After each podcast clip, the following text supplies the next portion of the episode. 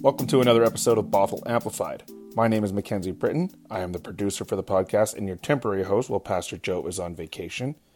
This past week at Bothell Amplified, we welcomed Dr. Jennifer McFarlane Harris, Associate Professor at the Seattle Pacific University. Reading from Romans chapter 5, verses 1 through 8, and chapter 8, verses 14 through 17, Dr. Harris discusses how we are all called to grow the family of God. Check it out now on Bothell Amplified. Good morning.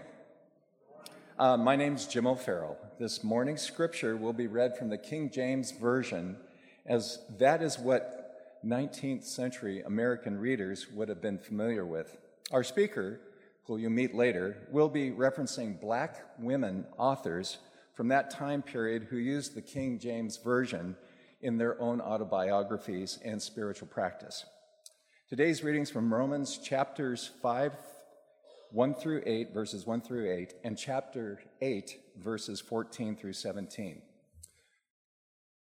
Therefore, being justified by faith, we have peace with God through our Lord Jesus Christ, by whom also we have access by faith into this grace wherein we stand and rejoice in hope of the glory of God. And not only so, but we glory in tribulations also, knowing that tribulation worketh patience, and patience experience, and experience hope. And hope maketh not ashamed, because the love of God is shed abroad in our hearts by the Holy Ghost, which is given unto us. For when we were yet without strength, in due time Christ died for the ungodly. For scarcely for a righteous man will one die, yet peradventure for a good man some would even dare to die. But God commandeth his love towards us, in that while we were yet sinners, Christ died for us. For as many as are led by the Spirit of God, they are the sons of God. For ye have not received the spirit of bondage again to fear but ye have received the spirit of adoption, whereby we cry, Abba, Father. The Spirit itself beareth witness with our spirit that we are children of God, and if children, then heirs, heirs of God, and joint heirs with Christ, if so be that we suffer with him, that we may be also glorified together. Holy words for God's people.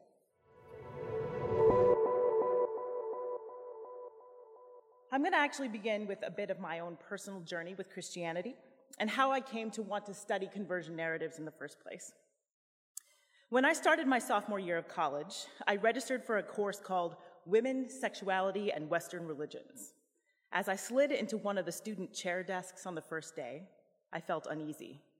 I felt like I was going out on a limb because I was pretty sure I was done with Christianity as an organized religion having been thoroughly indoctrinated through many years of parochial school, only one year of public school, eighth grade, that was it. Good time, by the way, to go to public school because it's one of the scariest times, right? That sort of middle school, junior high moment. So, yeah, absolutely. So, I got all my public school in in that one year. But other than that, right, mostly, mostly parochial school. So I was pretty sure I did not want to go to a Christian university, um, even though that was my parents' fervent wish. At the time, I thought, why would I want to look through a Christian lens again for any more of my education, given that so many Christians seem to discount the importance of women in the founding of the faith? At the tomb, first, to see the proof of the resurrection. That's right, amen. In the development of its theology, didn't St. Augustine hate women? And in the ongoing teaching and preaching of the church. After Galatians 3:28, why are we even debating women being called to ministry? So, I chose a small, private, once upon a time Baptist, but now secular liberal arts university in Southern California, and I found myself sitting in front of an amazing professor of gender and religion. She introduced herself to the class in a glorious Southern accent, which I will not do because I'm not from the South. She said, I'm from Georgia, and I grew up Southern Baptist, but now I'm an atheist, and I'm still endlessly fascinated by religion. And I found myself wondering, who are you? But also, am I allowed to have questions and still love religion? I wasn't sure how to hold Christian devotion in tension with any of my questions. Without that professor's teaching, I may never have found my way back to Christianity. It's not that the lessons were lost on me when I took church history at my Christian high school. I truly believed in the coming kingdom of God and the core tenets of my Anabaptist upbringing, at least the version from my Swiss German Mennonite mother and my Jamaican raised Plymouth brother and father.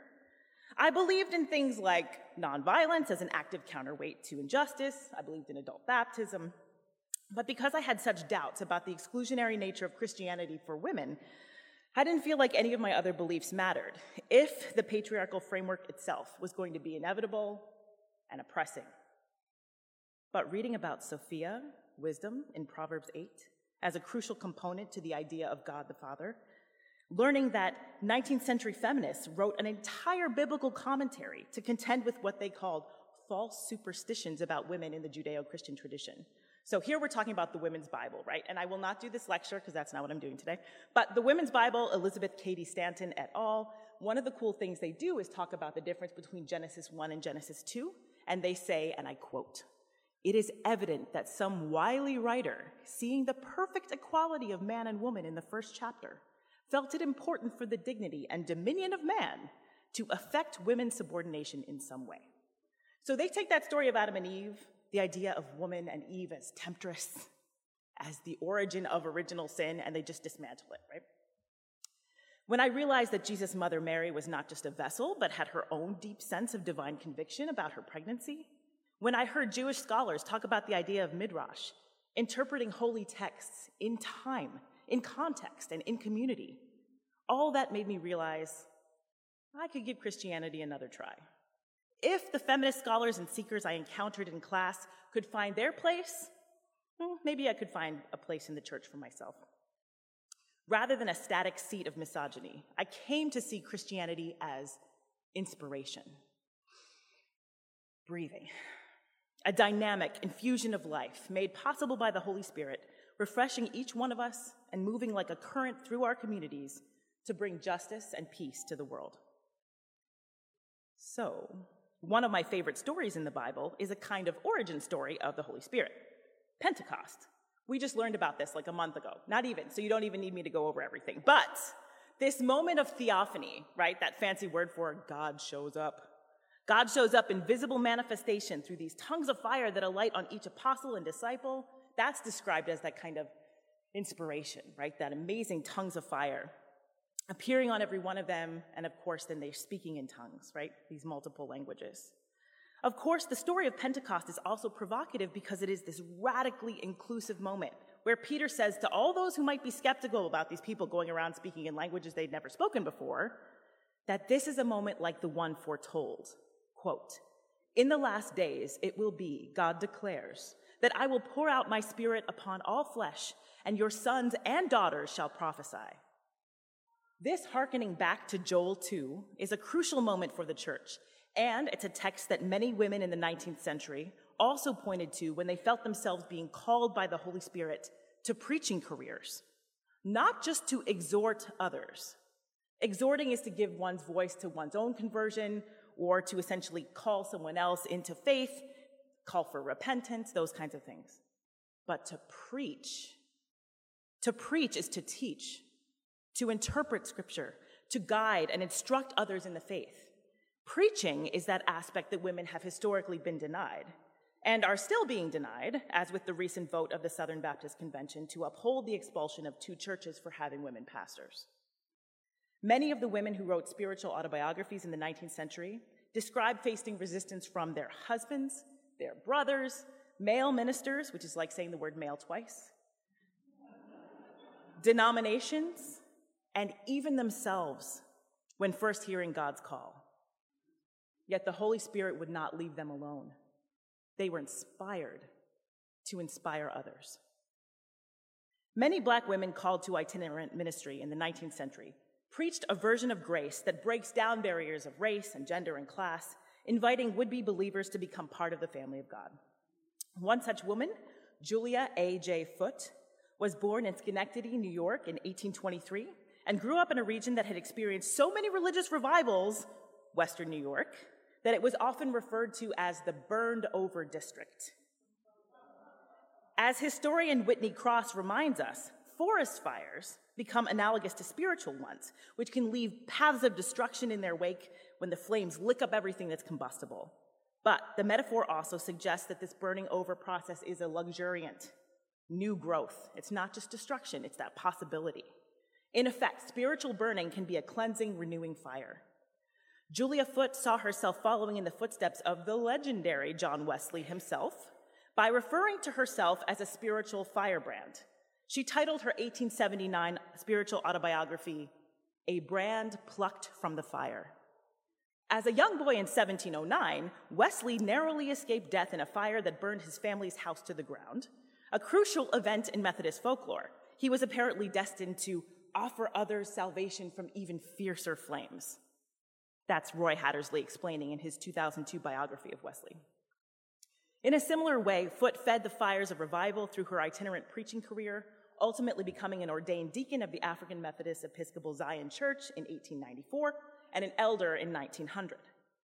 I'm inspired by Foote's evangelicalism, that is, driven to reach others through the life of Jesus, working first outside formal structures of Methodism, when her role as a woman preacher and interpreter of scripture was initially questioned by her husband, who threatened to, quote, send her back to the crazy house or home. And you wonder if those are the same thing.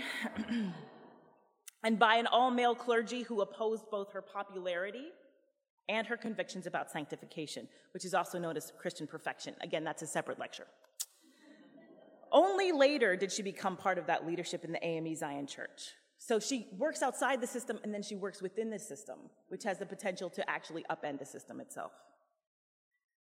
A good deal of my scholarship focuses on women like Foote, who use their autobiographical writings to explore complex theologies of grace in the larger Wesleyan tradition. We have a rich history in Methodism of marveling at the mystery and power of God's love, that, as the King James Version of Romans 5 says, while we were yet without strength, God commendeth his love toward us in that while we were yet sinners, Christ died for us. We are justified by faith itself. And we have hope, quote, because the love of God is shed abroad in our hearts by the Holy Ghost. God gave us God's Son and the Holy Spirit as a continual witness to that love, the ineffable beauty of grace that existed before you or I ever came to be, and even before Christ was crucified. I have to give a shout out to Pastor Joe, Methodism 101, small group, Prevenient Grace. You want to know more? Pastor Joe. Okay. In American history, many women and people of color were attracted to Methodism because of this radical grace, which provided a potentially hierarchy upending message. After all, if the Holy Spirit called you to teach and preach, even if you were a woman or a person of color or both, with no formal theological training, then who were you to say no to the Spirit? That is really quite a thing to hear the amen, right? It's that collectivity. This is precise. We're going to get to camp meetings in a second, and I'm just, expe- yeah, th- exactly. I'm expecting all of that enthusiasm to come back around. Okay. I'm going to speak with you today about one of these inspiring figures, or another one. We just talked about Foote. We're going to talk about Zilpha Elaw, also known as Zilpha Elaw Shum, who was a freeborn African American itinerant minister who lived from about 1790 to 1873. She was Methodist, but evangelized independently of any denomination, preaching all over the Northeast, the Mid Atlantic, and Southern states, right? So, through multiple states that would still have been very much engaged in chattel slavery, eventually going on to a five year mission to England. If you want the full on academic version of my take on Elaw, you can read my article in the journal Performance, Religion, and Spirituality, or you can check out Dr. Kimberly Blockett's new scholarly edition of the Memoirs of the Life religious experience, ministerial travels and labors of Mrs. Zilpha Elaw. And actually, the title goes on because it's a 19th century title, so there's more. but for our purposes today, I'm talking about how Elaw asserts in her memoirs that we become part of the family of God through the spirit of adoption in community. Following the Apostle Paul's construction, Elaw used the idea of the spirit of adoption to interpret her own life experiences and connect her readers to Christ. She takes pains to note that those who are justified in Christ become adopted children of God through the Holy Spirit, as in Romans 8 that we already heard today. And then she puts that believer back into community by stressing that those who are baptized in Christ become members of one body, the church, through the Holy Spirit. But before giving these more sophisticated theological constructs, Elaw notes in her memoirs that she did not have an earthly parent to guide her during her crucial teenage years. She was born to free parents who had a total of 22 children, but only Elaw and two others survived infancy. Elaw's adolescence was challenging because her mother died in childbirth when she was 12, and then her father placed her as a servant in a white Quaker household before he also died a couple of years later. Now without parents, Elaw had to stay in that Quaker household as a domestic until she was 18. In her autobiographical writings, Elaw contrasts what family devotions had been like in her parents' home lively, daily spiritual practice with Quaker devotions which she describes as being, quote, performed in the secret silence of the mind. So she was obviously less than comfortable with Quaker devotions. She was not converted in that way. Instead, she had a vision of Jesus coming toward her while she was doing a daily thing. She was in a cow stall, she was doing the daily chore of milking, and singing, singing a hymn to herself. It was, of course, Oh, when shall I see Jesus? And then theophany. Jesus shows up, a manifestation of the divine. Elaw describes Jesus appearing before her, smiling as if to say, I own thy name. She also notes that the cow turned its head and saw the figure too, which made her feel like, okay, yeah, this is a, ver- a vision that's actually in reality and not just in my mind, right? In autobiography studies, scholars might look at a moment like this and note that the 50 something Elaw is narrating her story of conversion, showing her spiritual growth, demonstrating that she is a reliable interpreter of her own experiences and her own supernatural experiences.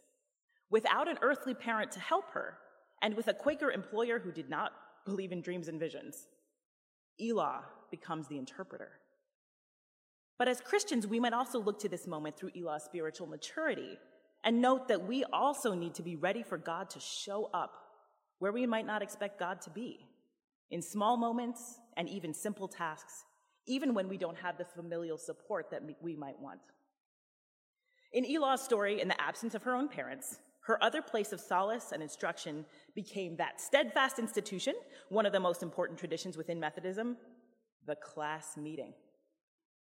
Yeah, that's, that's an amen, in case you were wondering. You know about these, right? Okay, if you've participated in small groups here at Bothell, you have some idea of what the class meeting is supposed to be scripture, reading, prayer, fellowship.